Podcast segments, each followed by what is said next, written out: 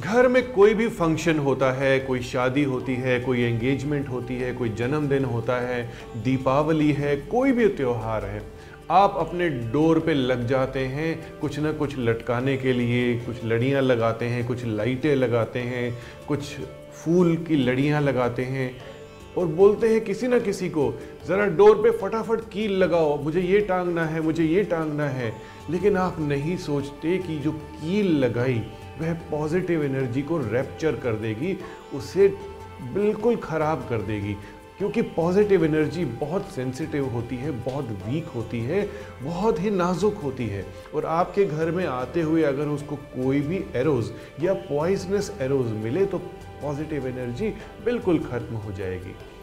फूल ज़रूर टांगिए, सब कुछ कीजिए, लेकिन आप यू शेप के हुक्स लेकर के आइए मार्केट से, क्योंकि वो सामने की तरफ़ पॉइंट नहीं करते राउंड होते